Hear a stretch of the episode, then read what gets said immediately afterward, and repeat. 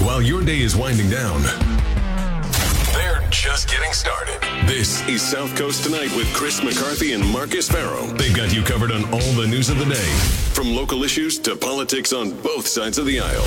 This is the place where the movers and shakers come to be heard, to listen, and where they're held accountable. This is South Coast Tonight on WBSM.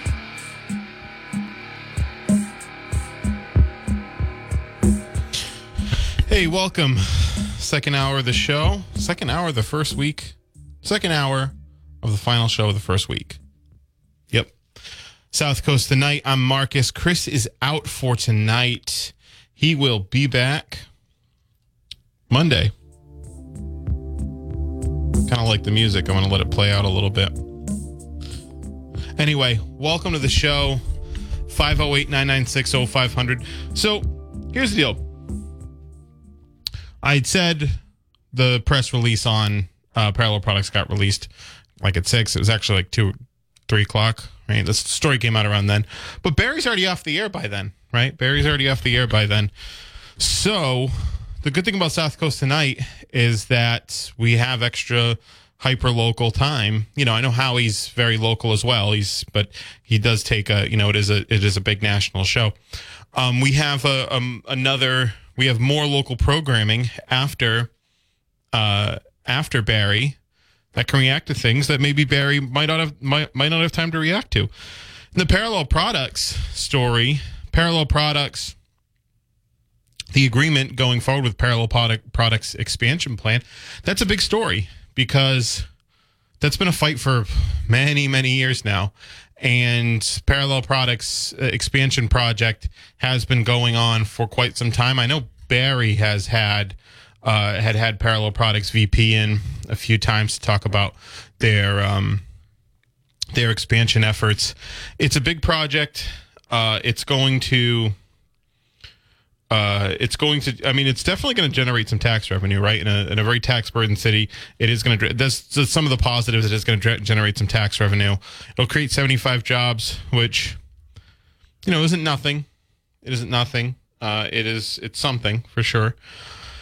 And, um, they're going to pay the city two ton two ton per per. They're so they're going to build an enclosed trash facility, and they're going to pay two dollars per ton of waste processed, resulting in uh, estimated eight hundred thousand dollars in payment the first year. Half the funds will be used for public improvement and projects in the area, including Pine Hills, Briarwood, Sassaquin neighborhoods. Along with the extra fees, company estimates the new facility will result in two hundred thousand dollars increase in real estate taxes and seventy five new jobs. That's what they're saying. That's what the um, that's what the city's saying. Mitchell says we made it clear that the, the from the start that any expansion must protect the public health and safety and mitigate environmental risks and offset the impact of nearby neighborhoods. We're saying by eliminating biosolids from the plan, securing significant financial benefits for neighbors, this agreement achieves the, those goals and more. So, um, Paul Schmid, who's the state rep uh, for that area, said we always allow we we always said we'd never allow another sludge plant in New Bedford, and we're very happy the mayor has accomplished that, and his agreements prevent that. And what uh, Ward One Brad, uh, Councilor Brad Markey said is a major concern of residents was processing. Was the processing of biosolids. I'm very happy that we were able to prevent this. That's what Brad Markey said. Additionally, we'll keep significant money from the agreement in Ward One to benefit our neighborhoods. And a neighbor called it a, a great deal for the city and the nearby residents. So um, yeah, that that impacts Freetown too. Obviously, Freetown's very close to the industrial park, and even even Dartmouth's uh, fairly close. So that that definitely imp- it impacts the neighboring communities of New Bedford as well. 508-996-0500. Let's go to the phones. Hey, good evening. Thanks for holding. Hey, I'm calling back again because it slowed down a little bit. I just want to follow up a little bit on it. Mhm. I'm not going to be too long here. I'm an independent. I don't trust either party, uh, Republican or Democrat. Okay. They both they both stab each other in the back. They stab every American citizen in the back. They- They're just they're horrible. Yeah. and I don't even know how they they even get in there to begin with. A lot of, them. but I'm just saying we got we got a choice here next election: Coke or Pepsi. So Coke's Trump, Pepsi's Biden. Yeah, if, if if Biden can even run again. Uh, but whatever, you got you got Coke and you got Pepsi. What do you want to pick? Right now, it looks like Coke. yeah, I guess. I don't think it's going to matter. I mean, if things were good, Trump wouldn't have lost the election anyway, right? Yeah. I mean, I think I I honestly think Trump was be- we were better off just keeping Trump in there. I I just don't know what would be different. Yeah, well, as I said, people there are people that make Trump look like Yeah, yeah, canonize God. them for sure. Absolutely. Yeah, but I just wanted to call because it was a little dead out here. You had you had it going good, and I don't know what happened. It comes. just- That's how it, go, it comes and goes. You get waves of callers, and then you know it's it's it's feast or famine with call traffic. Sometimes callers are off the hook. You know that's usually how it happens throughout, throughout the show. Sometimes I'm wanna- talking. If, if there's Trump Trump supporters out there listening, call man. Spill your beans out. I, I love to hear it. I love to listen to it. Might see it. entertaining. But, and Biden bashers definitely come out here and bash Biden. Yeah, you know what? Uh, thanks for the call. I appreciate it. You know what I'm interested in seeing, honestly, is whether or not uh, DeSantis runs against Trump. If we're gonna, t- you know, to touch on that a little bit, I'm interested to see if DeSantis runs against Trump. I think Trump would, um, I think Trump would obliterate DeSantis. I think it'd emasculate him. He'd make a joke about like his comb over, and that would stick with him forever. I really think it. Like everybody said, oh well, DeSantis is a nice alternative or something like that. Don't think DeSantis would win. I don't think Trump's already said he's decided, right? He's already- already said, I think recently, he's decided what he's going to do. He just hasn't announced it yet. It's going to run again. I do not, I just don't see DeSantis winning uh, against Trump. I don't see him beating Trump. I do not see it. I don't see it. It's different when you take that brand nationally. It is. It's different when you take. It's easy to you know be in Florida where you got majorities in both houses and you just sign those you know those like meme bills like oh I'm going to sign a bill like all you know gay teachers are are illegal and all that right and it's all horrible and awful, but when you have to take your brand nationally and uh and you have to go actually like you know go up against an opponent like Trump who's going to emasculate you I don't know. I think it's you really test your chops there, and I just don't think, I just don't see it. I think he's going to. Trump's got an uh, incredible energy that he's going to use, focus all on ruining DeSantis, and ask Lyin' Ted or Little Marco or low energy, low energy Jeb how it worked for them. Really, five zero eight nine nine six zero five hundred. Good evening. Yeah, Marcus, Don up in Stoughton. Hey Don. Um, bef- before I get to Uvalde and the 10 year old rape victim, just a quick follow up. Many businesses left the United States manufacturing because it was cheaper to manufacture overseas than to contend with the taxes and regulations. yeah, all in the all the trade States. agreements, NAFTA, and all that. Sure. Well, even before that, I mean, I've been in the workforce for more than 50 years. So I've seen this as an engineer and as a technician. steel plants, China used to come in and buy entire steel plants that had just stopped functioning. And for them, it was the best available steel plant. They did this in California. They came to Pittsburgh and they bought a lot of stuff here. And because there are no, you know, regulations and environmental laws in China, they can produce stuff hand over fist Right. that you cannot do here. Yeah. So that was the problem. And Trump could not bring manufacturing back here because his first two years was, even though they had a Republican Oh, don't do that. Don't do that. I know what you're doing. They, they couldn't get anything through the Congress to support Trump.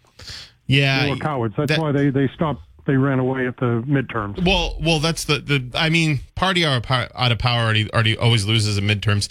Yeah, and uh, yeah, yeah, but but like, it's his fault that he couldn't get stuff through Congress. If you've got a majority in both parties and you can't get what you want through Congress, it's on him. Not if every day you have to come out and contend with the Russian collusion and a bunch of lies on the media. Yeah, I so so so it's the Democrats' fault. I, I just No, no, no. It was the media. The Yeah. media. Uh, Okay. who was it that said who who who bought the person to come up with the fake uh, Russian stuff? Oh, that was Hillary. Oh yeah, that's right. It was her campaign. right. Now, one one one other thing. Hillary did the Obama birth. Hillary did the Obama birth certificate thing Yeah, too. she did that yeah, too. She yeah. did, yeah. she did. Mm-hmm. Um, the oil production, oil producers have to look two and three years down the road. If you get a president in who is shutting down oil production, remember the the newest uh, refinery was built in 1976. None of them built. We haven't built one. And we haven't built one because investors don't want to invest money in a manufacturing thing that may get shut down. So th- that's why the oil as it currently is and the XL pipeline, when Biden shut that down, But the XL told, that gave a message to the oil production. Don't bother producing. it hurt their feelings. I mean, they've. It's not like there's a. It's not like there's a. There's a dearth of oil. It's just that It's, it's all artificial. Nice to have a backup plan. Yeah, uh, the uh, the Keystone going with the that. Keystone pipeline though again wasn't going to be oil for us anyway. It was going to get shipped elsewhere. Doesn't doesn't matter. Oil in transit. Oil is fungible. All right. Oil is fungible. So that that's what you're looking for. Now, Uvalde and the ten year old girl. When the uh, Spanish network went to um, talk to the mother of the ten year old girl, the mother would not let them in. She had a, she spoke through a crack in the door. But the mother stated that everything was fine and she didn't want to press charges against the rapist. Marcus, that right there scared the heck out of me. Is her family in some way being extorted or held hostage that she has to say these things? And who will investigate? Who Right. investigate if this woman is, woman is being held hostage? That was troubling to me right there. And with Uvalde, I, as an older American, I was, I was just blown away by the cowardice of the police in Uvalde. They were just obeying orders to stand there and wait. If they had banged on the door or put a couple of shots into the ceiling or something, they might have scared the hell out of the kid and he might have taken cover and stopped identifying his position by not shooting. They didn't do any of that. They didn't even go outside, Marcus, to look through the window to Well- see if they could Well, what's, well, what's worse is uh, I, apparently one of the one of the one of the officers, his her, his wife was in the room. Was a His teacher. wife was in there and he was looking on the phone. Yeah, That's, that's pathetic. I mean, that's what I'm saying. That's they pathetic. were just obeying orders, though. yeah, it's, They were just obeying orders, and this is how the police protect you. yeah. I mean, there've definitely been braver cops than than those guys for sure. Uh, it was, it was an act of of of you know absolute cowardice. I the agree. cops and firefighters who went into the World Trade Centers, they didn't receive orders to do so. They did it as Yeah. their job. Exactly. But these cops in Texas, they, they embarrass me as an American. And that's it. Yeah. Hmm. Absolutely. I agree. Thanks for the call, Don. I Sorry, appreciate it. Yeah, yeah. I mean, that, that that story just keeps on getting worse for the the the officers in Uvalde. You know, at first there might have been some outside plausible deniability that they may have maybe acted appropriately, but now it's just it's you know every single detail, every single day, almost it seems a new detail gets released that makes them look worse and worse and worse, and it you know it obviously cuts at the question whether or not you know the the, the solutions a lot of conservatives are bringing up to um, uh, mitigate school shootings are uh, even really actually plausible. 508-996-0500 is how you get in the program. We were talking about the parallel products. Uh, we were talking about the parallel products uh, deal that had just got finalized. Looks like the city is going to get some revenue from it. Um, again, it's something that's been going on for some some years. There's obviously environmental concerns. Yeah, New Bedford is is one of the I think what that caller said sixth most environmentally uh, overburdened uh, cities in in our towns and Mass city slash towns in Massachusetts.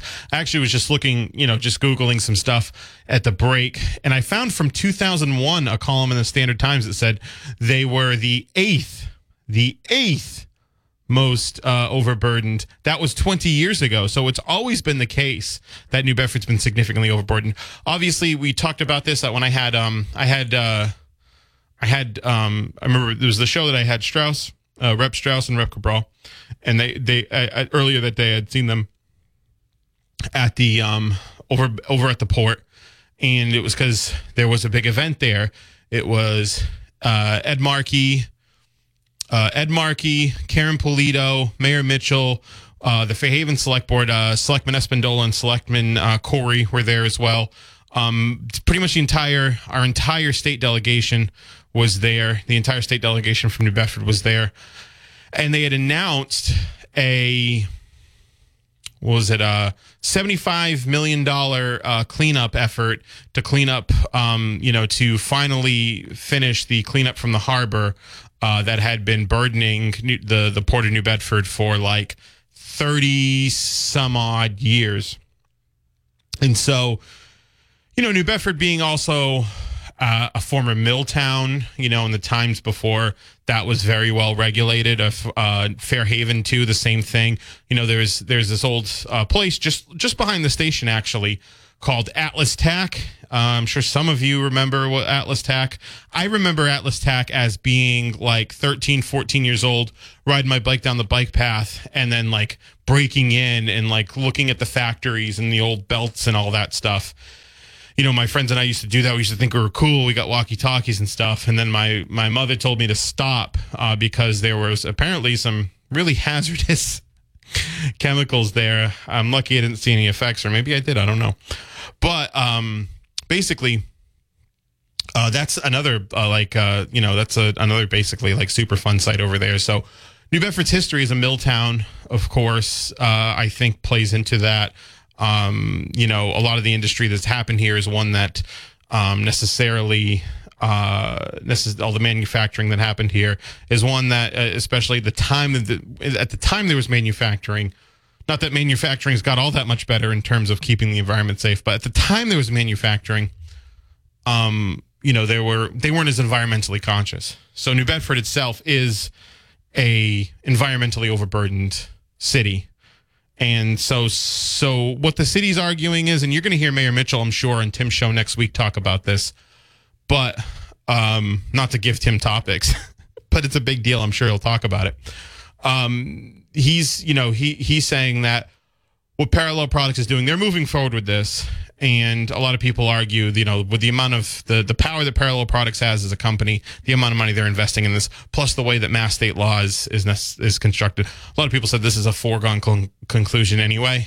And so, what the mayor is saying is dropping biosolids and having these other environmental concerns addressed is going to mitigate the impacts and keep the people in Bedford safe. So, 508 996 0500 is how you can get on again. At 8.30 we'll be joined by jessica machado of the jessica machado show. She took my old show um, on saturdays. So when i did that slot many moons ago now i did my last uh, saturday show on june 25th at at, um, duke's bakery and that was cool to do my last show there. I couldn't make the announce I couldn't make the announcement that it was my last show because we hadn't been able to announce this program yet. But um, we were able to um, we were able to have a really good it was a really good send off I thought anyway anyway even though it wasn't officially one because I think Steve Donovan came in to do my very very last show uh, on July on the 4th of July weekend. So uh, 508 996 0500. I'm going to take a break now. When we get back, it'll be 8:30. We should be joined by Jessica Machado, the Jessica Machado Show. She's going to preview what's going on on her show uh, tomorrow, and uh, so stay tuned for that. Listen to us live. Yes, and actually, Jess Machado right now. Hey, Jess, how are you? Hello. Hmm. Hello? Jess? Oh, we'll have to work that out. Jess Machado of the Jess Machado Show should be calling in just to preview what she's got going on. Um, and actually texting her now, asking her to call in again if you could uh, just bear with me for one moment. uh, this would be better, you know. Well, well, when Chris is back, what we can do is he can talk. You know, one of us can talk while the other one tries to coordinate. Oh, uh, here she is. 508-996-0500 is how you can get on. But first, we're going to be joined by Jess Machado. Jess? Hey, guys. Hey, hey. How you doing? I'm good. How are you? Can you hear me? Yeah, yeah, we're good.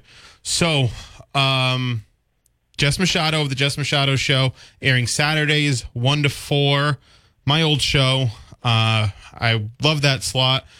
I love this slot too. I was happy um, that uh, that you took it over, and I know you'll steward it in a in a way that will cultivate that audience even further. But what do you have in store for us tomorrow?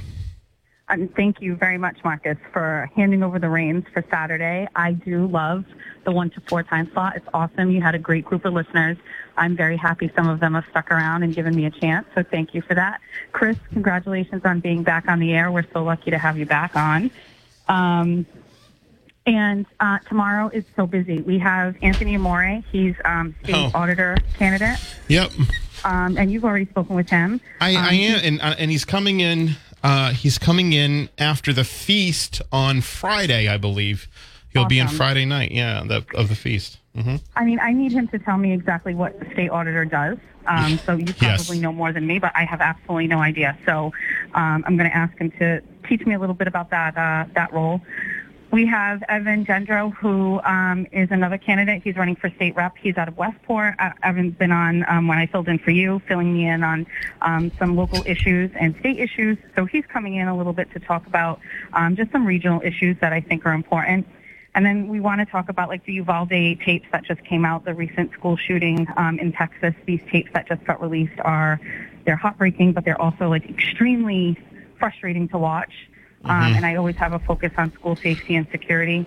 Um, a lot of stuff going on lately with our like Bristol County Sheriff's candidates and the Democratic side that I want to talk about. I listened to a little bit of your interview with Paul the other night, um, and it kind of left me a little flabbergasted. I was a little shocked at some of the things he said, so Like I wanted what? to kind of well, like that he didn't really know much about the role, right, for sheriff. He he didn't really know like what the sheriff currently does, right? Did he say did he say that? Did he did he say that, or did he say he's not sure what Tom Hodgson's doing?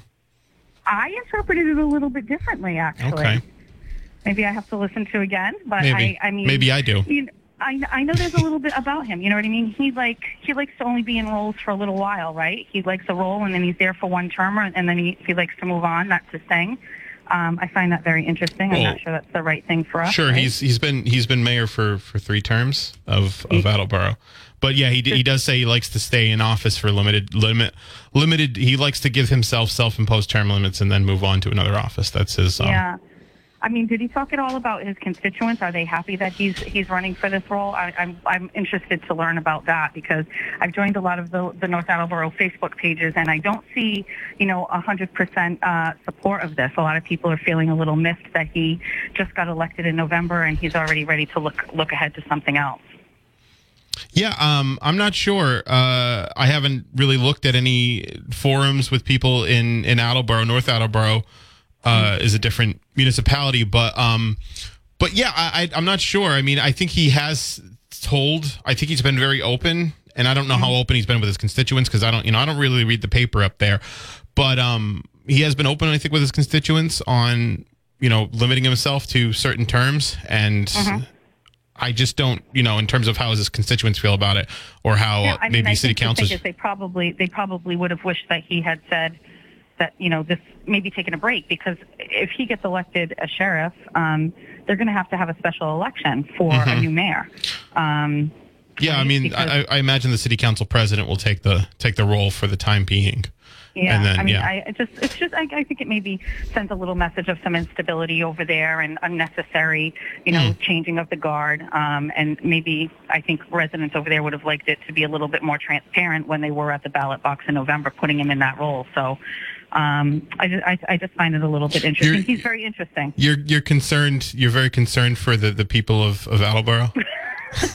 Is that it? No, but I mean, I definitely think it speaks to character, right, and integrity. If he had this idea in his mind that he was going to run, then he could have maybe said, you know what, I can step away from the role of mayor and put it all in for sheriff. You know what I mean? And start a little early in November, um, and Yeah. then and then put it all in. So unless it was a last minute change, you know what I mean? But based on the conversations I've seen, you know, he he has always said the term limits, like you said. So it sounds like it was already a plan, but. Um, no, I, I mean, yes, I am concerned about the, the residents over there but I'm obviously more concerned about the sheriff and his competitors. I was just looking at an online poll um, for like a local um, news media outlet, and uh, surprisingly, out of the three top candidates there, so Nick Bernier, McNeil, and Heroux, um, McNeil was coming in first on this online poll. I Um, mean, and I found that to be Is it on interesting. What are Facebook? your thoughts? It is. It's, it's on Facebook. throw it in the tr- throw it in the trash. I, I mean, it's Facebook. It's not. I don't think that's you know. It's not scientific. It's not indicative of, of how the people are going to vote. You'd have to get a much larger larger control group. I will say. I mean, what the the difference between I think I like. I, I mean I, I know I know all these guys and, and I, I, I think they're fine people, but um but the difference between I think Heroux and George McNeil and Nick Bernier is Heroux's won elections and won them fairly handedly. Um, both as a state rep and as a mayor, and those elections, elections like that are very difficult and to to win because often you get very qualified people that you're running against. And so I would say like Heroux knows how to campaign. Like you can take Facebook polls, but if you're if if I don't know what George McNeil and Nick Bernie are doing, but if they're not out there hitting doors, right? If mm-hmm. they're not out there Yep. doing the things that Paul Heroux's probably doing that he's done that he's done to get to where he's at, then I would say I would say, you know, it seems like he'd be the the, the front runner in that in that race. I, I just I Now, don't, what kind of what kind of clout do you put into like fundraising events? I I heard both McNeil and Bernier had events yesterday and the day before in Fall River, Mm-hmm. and they were very very poorly attended. I mean, if there were 25 people at each one of those, I think that would be generous. What what is that's think that's not great. That's indicative of what's that's going bad. on? That's very bad. It's especially bad for for Bernier, who's gotten a lot of support from uh, you know Mike Rodrigues and uh, Mm-hmm. Chairman of Ways and Means in the Senate, uh, Carole Fiola, et cetera. So that's really bad. And and I looked at their finances last night, and Mm-hmm. Heroux's got over. fi- He's got fifty seven right now. May, uh, uh, I think Bernier and McNeil have each have like four thousand in the bank account in their bank accounts. That's not Yeah. nearly enough. So they're. I don't think Right. they've done a great job fundraising. It seems like Heroux- Heroux's done a really. Uh, has been really good at that. Yeah, and, and I'm pretty sure McNeil's was a, a candidate loan. He loaned himself five thousand at some point um, Yeah. in the campaign. So, um, yeah, I mean, we both know it takes money to win a race, Mm-hmm. um, and they've got a lot of work cut out from them. Did you take a look at the the sheriff's um, bank account? How's it looking? Is it probably it probably two ninety, right? Yeah, yeah, very comfortable. Yeah, You of course. I mean, he's that, been in I office mean? for twenty. Because he hasn't. Well, you know, but he hasn't had to spend it. So I mean, Yeah. this, this is the time where he's going to have to put that money out there and start using it and um, be effective with it because you know it's for the first time in a long time he's he's had people running against him. Last time he didn't have anyone at all. Right, 2016, right? He didn't have anybody Yeah. running against him. Yeah, then it was Yeah. John Quinn in, uh, in in 2010. But um, Yep. so uh, where like, what do you, you you've been watching this race really closely? I know that you have a relationship with with Sheriff Hodgson in particular. So, what do you think Sheriff Hodgson's done on the campaign that's been effective uh, so far, or what what what do you think? And if he hasn't been campaigning well, what do you think he could be doing? Well, I mean, I think I did say that, you know, just from my own perspective, this is a different type of campaign era for him. Facebook was not nearly as relevant in 2016, and even at that point, he didn't need to run a race, right? So Right. the last time he actually had to run a race, there was no Facebook, there was no campaigning on Facebook. So from a digital point of view, he definitely needs to bring it up. Um, but I think he's got great people in place that are, are working that for him. So if there is an opportunity, I would say when it, it comes to the digital world of, of campaigning. Um, but the thing about him, and you've met him, Mark, is he's just so genuine, um, and and he's happiest when he's meeting people and he's out there shaking hands. I mean, all of those signatures that he had to turn in, I, I mean, he he got them himself. You know, he was out there in parking lots. Um, he loves talking to people. He loves trying to change people's minds. If you listen to the show last week, you know, he encounters people that are, you know, not necessarily on board with him right away, but he likes to talk and try to change minds. Um, you know, he loves this this era, this area. He loves Bristol County.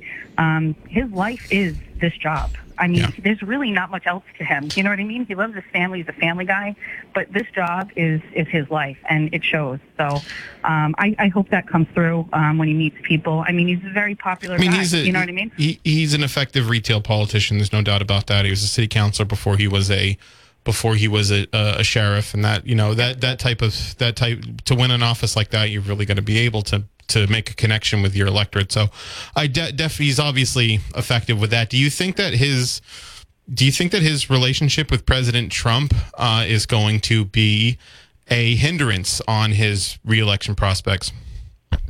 You know, I think I don't. I think there are people that met the sheriff through the Trump campaign when he had a he had a role in that campaign here in the state, and he led it with a very fair hand.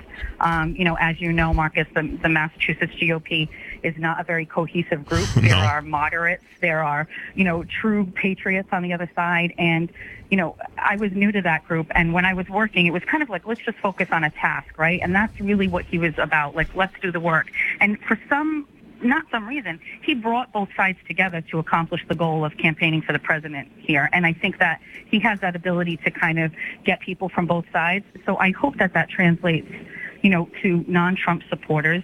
They look at his record on how he's keeping Bristol County safe. The programs that he has for our youth are amazing. Um, and I just, I feel like you can take these big issues, but you've got to really break them down to your day-to-day life and how safe is Bristol County? What does the Bristol County Sheriff's Office do for us locally? Um, and I think he's doing the work. So Well, there's three. There was three shootings, and there was three shootings in New Bedford this past week. Is is, is Bristol County safer? Well, I mean, first of all, that's that's really the the. Did you say New Bedford? In New Bedford, yeah. Yeah, I mean that's a police department issue, and I know that New Bedford struggled um, for some time with um, having enough of officers and things like that. But I think um, the support that Bristol County Sheriff's Department lends to these departments is uniform. It's open to every community.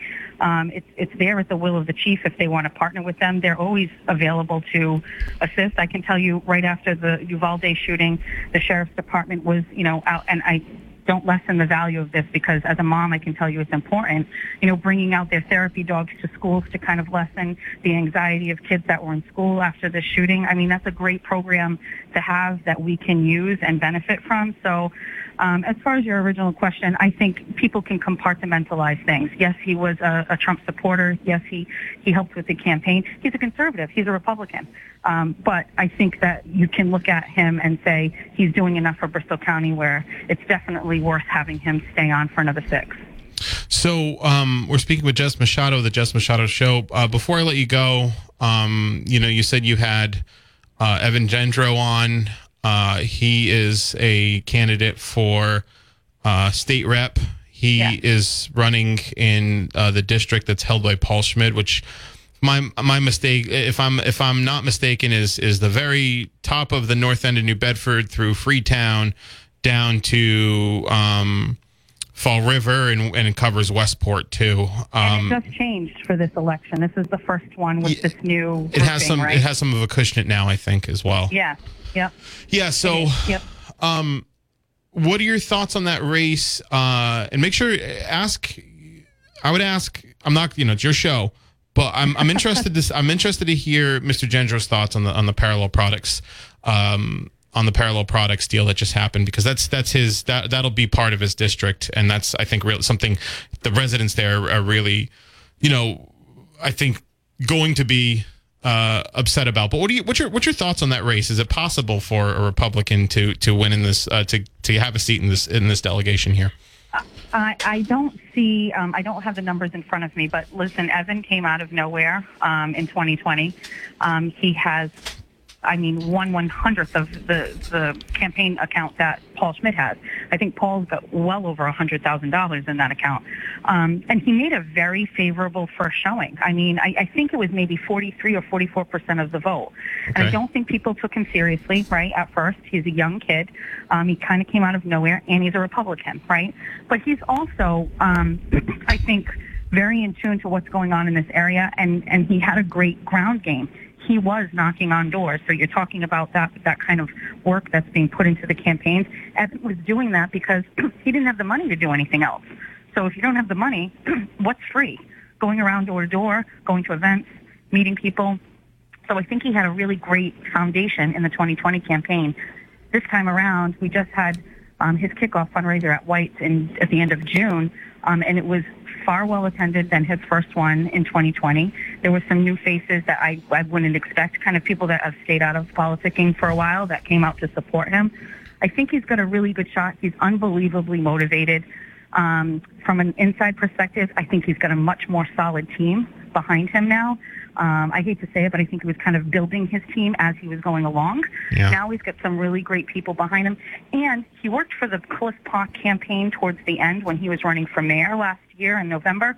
And I think it was a really great learning experience for him because that was kind of a really big operation over there. They were spending a lot of money. What kind of learning take out- experience? yeah. How to- well, I mean, well, listen. How I to lose? Listen. I'll lose I think- badly. well, I think Cliff was a formidable candidate. I just think it was the wrong time. Um, and I yeah, and he and he also and he also said the job was a was a, uh celebratory or something ceremonial. Yeah, I mean, I'm not going to say that didn't cost him any votes, but I, I do think that he's probably learned from that, right? course, and trying yeah. to comfort his his staff, and then what really is the bigger picture. So, but I do think Evan got a great perspective on how to run a big, big race in a big city, right? Trying to take out an incumbent, um, and he learned a lot. And I know he's taking things away from that. That coupled with his team, with his energy, with his knowledge, he's unbelievably bright. Um, I, I'm out, you know, I'm hoping he gets more money. You know what I mean? I'm hoping the Massachusetts GOP sends money his way. He's one of the most, um, you know, valuable candidates that we have down here. Bristol County is a very rich conservative base, and the the Mass GOP has to start spending money down here um, because there are voters here that are looking for candidates to vote for, um, and Evan is one of them. So I'm hoping he gets the money, but I think all of that in place, he's got a really good shot. Paul's getting older, you know what I mean? He- I don't know if he has the energy to really keep up with this kid to, to run a race and, and to win it. Jess Machado, the Jess Machado Show. I'm going to actually ask you one more question, if that's Uh-oh, okay. okay. What's Yeah. your What's your so? There's a repeal effort going around uh, to repeal the Work and Family Mobility Act. I'm trying to. I haven't really found a good faith reasoning for repealing it. The only one that I really th- saw that was maybe convincing was from Anthony Amore, who said something about maybe the DMV isn't well equipped to uh, well equipped to verify foreign documents, uh, you know, to see their uh, you know their veracity. But Yep. w- why why such a like a visceral reaction? Like you've got people. I know people are going to be outside Stop and Shop tomorrow getting signatures. Why such a visceral visceral reaction to this law? What's the problem? Well, I mean, I'm going to be honest with you. Anthony's reasoning is probably the only one that I really thought was going to be an issue. I'm, I'm going to say this, and it's unpopular opinion amongst Republicans and conservatives. I am over signature gatherings. Um, Yeah. They have been unsuccessful, um, Yeah. and people like me who are really kind of working our way from the ground up were the people out on, on the ground getting these signatures day after day, long hours, meeting people to get signatures for what? Things that never ended up passing, things Mm-hmm. that weren't going to go anywhere. And it's a lot of energy that I felt, for me personally, from somebody that was doing it for a long time, was just a waste of my time. Yeah. So you won't catch me out there trying to get signatures for this. The legislation is in place. It's going to happen. Um, you know, I, I, I get it. It's not a popular opinion, especially amongst Republicans, but I'm just not sure what's the point of this. We're in the middle of a really important election season. Um, I think people need to focus on their local issues, supporting their local candidates, stop collecting these things, just getting into these fights at like, you know, market baskets Yeah. where police are getting called. Yeah. It's just a bad look. You know what I mean? And I then, agree. you know, and, and for the Democrats too, coming out to try to block this process, I know all about it. You know, we have the legal right to stand out there and get them. Um, people coming over and trying to persuade people, I think it's in poor taste. But I'm just saying personally, I think it's a big waste of energy specifically for this for this thing. There may be something that comes up the pike that I, I feel very passionate about and I really think needs change. But like everybody needs to understand, in order to prevent these things, you got to elect the people to stop them from getting put in place in the first place. So I'd rather put my money and my time into candidates so that they're making the right decisions because these decisions are are the um, result of the people that have been put into office. This is their work. So put the right people in place, and you don't have to do all of this weekend signature collection stuff. Yeah. Hey, I agree with you. Right? Uh, Jess, Yeah. Jess Machado, what time tomorrow? We are in at 1 p.m. and we're on until 4. We'd love for people to uh, to join us, and um, especially your listeners too, Marcus. I love having them come in and try to give a different perspective or change my mind on things. So Cool. um, hopefully everybody kind of tunes in and listens. We get a full show tomorrow. Sounds good. Thanks, Jess. All right, thanks. Jess Machado, the Jess Machado Show. That's airing 1 to 4 tomorrow. I'm going to take a break. We'll be back. 1420 WB. Hey, welcome back to the show. I'm Marcus. 508 996 0500 is how you can get on the program. Uh, that was Jess Machado. of the Jess Machado show. She's going to be on tomorrow, 1 to 4, my old slot. And I think she's done a good job with it so far in her time filling in for me and her time and her first uh, show as well. So interesting. She's got a strong slate of candidates. So we'll see. Um, we'll see. Uh, we'll see how that goes. I think she's. I think she presented herself very well uh, just now. I think she presented her arguments very well, even though I disagreed with a lot of them. Not all of them. I was surprised to hear her opinion on the uh, signature effort to repeal the Work and Family Mobility Act, and I actually agree with her. 508 996 0500. We get time for a quick call. Hey, good evening. How you doing, Marcus? I'll be as Good. quick as I can. I Sure. think election night in the sheriff's race, uh, we have to pay attention to the suburban communities. That's where the sheriff gets a lot of his strength. And we have to determine from that whether or not this trend that's been going on uh, through various primaries throughout the country where the trumpeter uh, is getting beat by the conservative, the regular conservative uh, Republican in their primaries. I think five out of six in in the first uh, uh, six primaries, uh, people didn't choose the trumpeter. So how effective the opposition is going to be in exposing that uh, uh, aspect of the sheriff, and I think uh, it's dutifully exposed, particularly on the funding of the sheriff's funding uh, organization uh, throughout the nation to build the wall. Uh, if you can recall that, that's when Steve Bannon stole a million dollars and got pardoned from it. Yeah. There was never any report on what was raised uh, from around here. And would the sheriff arrest him if he came into Massachusetts? Uh, you know, he's a chief law enforcement officer, as he claims. Uh, but that one in particular bothered me a lot. And I think he skipped away uh, from that issue. And, and, and he should be at least challenged on that issue. Uh, so I think the trend uh, of the anti-trumpeter uh, vote uh, could have an effect in those suburban areas. But election night, that's the one you're going to watch. Uh, I, I think we'll, the opposition uh, will stay steady with him in, in the cities, New Bedford and Fall River, for example. But when it comes to places like Westport, Dartmouth, and and the surrounding communities of Sonnet and Seekonk and stuff like that, that's where the opposition would have to make an inroad. Interesting. Thanks for the call, Tom. I appreciate it. Thank you very much. All right, got to take this break. We'll be right back. 1420 WB.